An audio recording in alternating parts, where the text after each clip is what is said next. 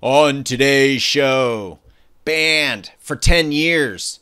The Consumer Financial Protection Bureau on Monday reached a $2.7 billion settlement with America's largest credit repair companies, including Lexington Law and CreditRepair.com, for illegally charging upfront fees to customers and misleading consumers about what they can actually do.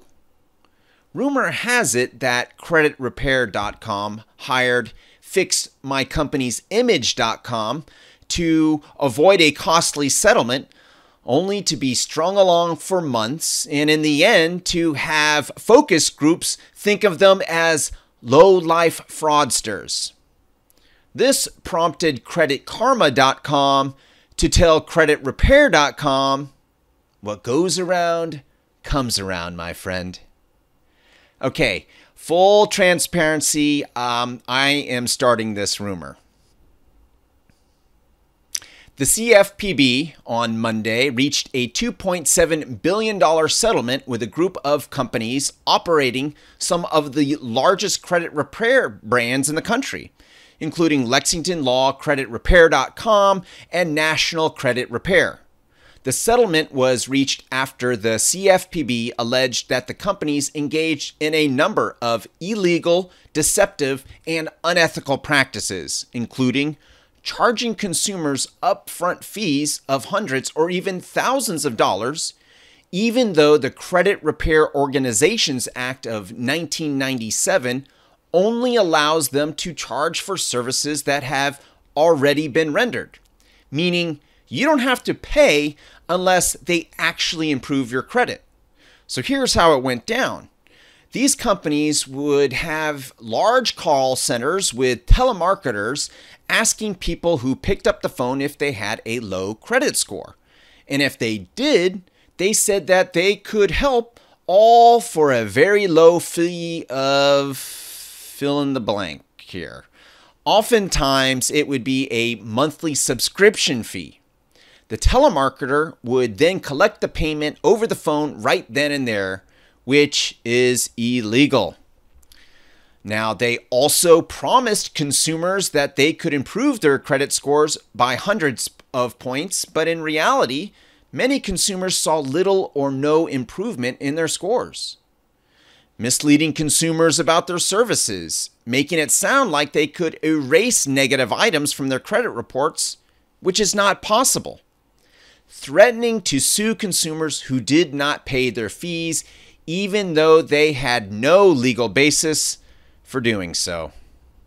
As part of the settlement, the companies will be banned from telemarketing credit repair services for 10 years. However, all of this may be for nothing. Following the district's ruling, the companies filed for Chapter 11 bankruptcy protection allowing them essentially to get away with their predatory financial practices by not having to pay one cent of the $2.7 billion penalty. Because of the company's financial insolvency, the Consumer Financial Protection Bureau will determine whether the CFPB's Victims Relief Fund can be used to make payments to those harmed by the perpetrators. Americans across the country looking to improve their credit scores have turned to companies like CreditRepair.com and Lexington Law. These credit repair giants used fake real estate and rent to own opportunities to illegally bait people and pad their pockets with billions in fees, said CFPB Director Rohit Chopra. This scam is another sign that we must do more to fix the credit reporting and scoring system in our country. Rohit, I disagree. Spending time and money trying to fix the credit reporting and scoring system in our country is treating the symptoms and not the cause. The root cause is a massive lack of financial literacy education in our country. On top of that, there already are good laws for credit repair services, such as the Credit Repair Organizations Act of 1997. It's not that our laws need to change, it's our behavior that needs to change. Rohit, you should be using your platform to tell consumers to place their money in credit unions instead of banks. Almost every single credit union offers credit repair services for free. They have products like secured lines of credit and credit builder loans. Most of them offer free financial counseling. You can go into your local credit union and bring in your current credit report, and they'll give you advice on how to improve it. Even walk you through disputing negative, inaccurate information. Now, they can do this because credit unions are nonprofit.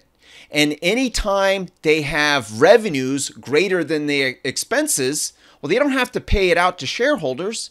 They pump it right back into the credit union, which allows them to offer these free financial services for their members. My name is Paul Lovejoy. I am a crowd investor, and I see you are one too. If you'd like to know how to fix our broken financial system by ethically building wealth through private market crowd investing, go to stakeholderenterprise.com.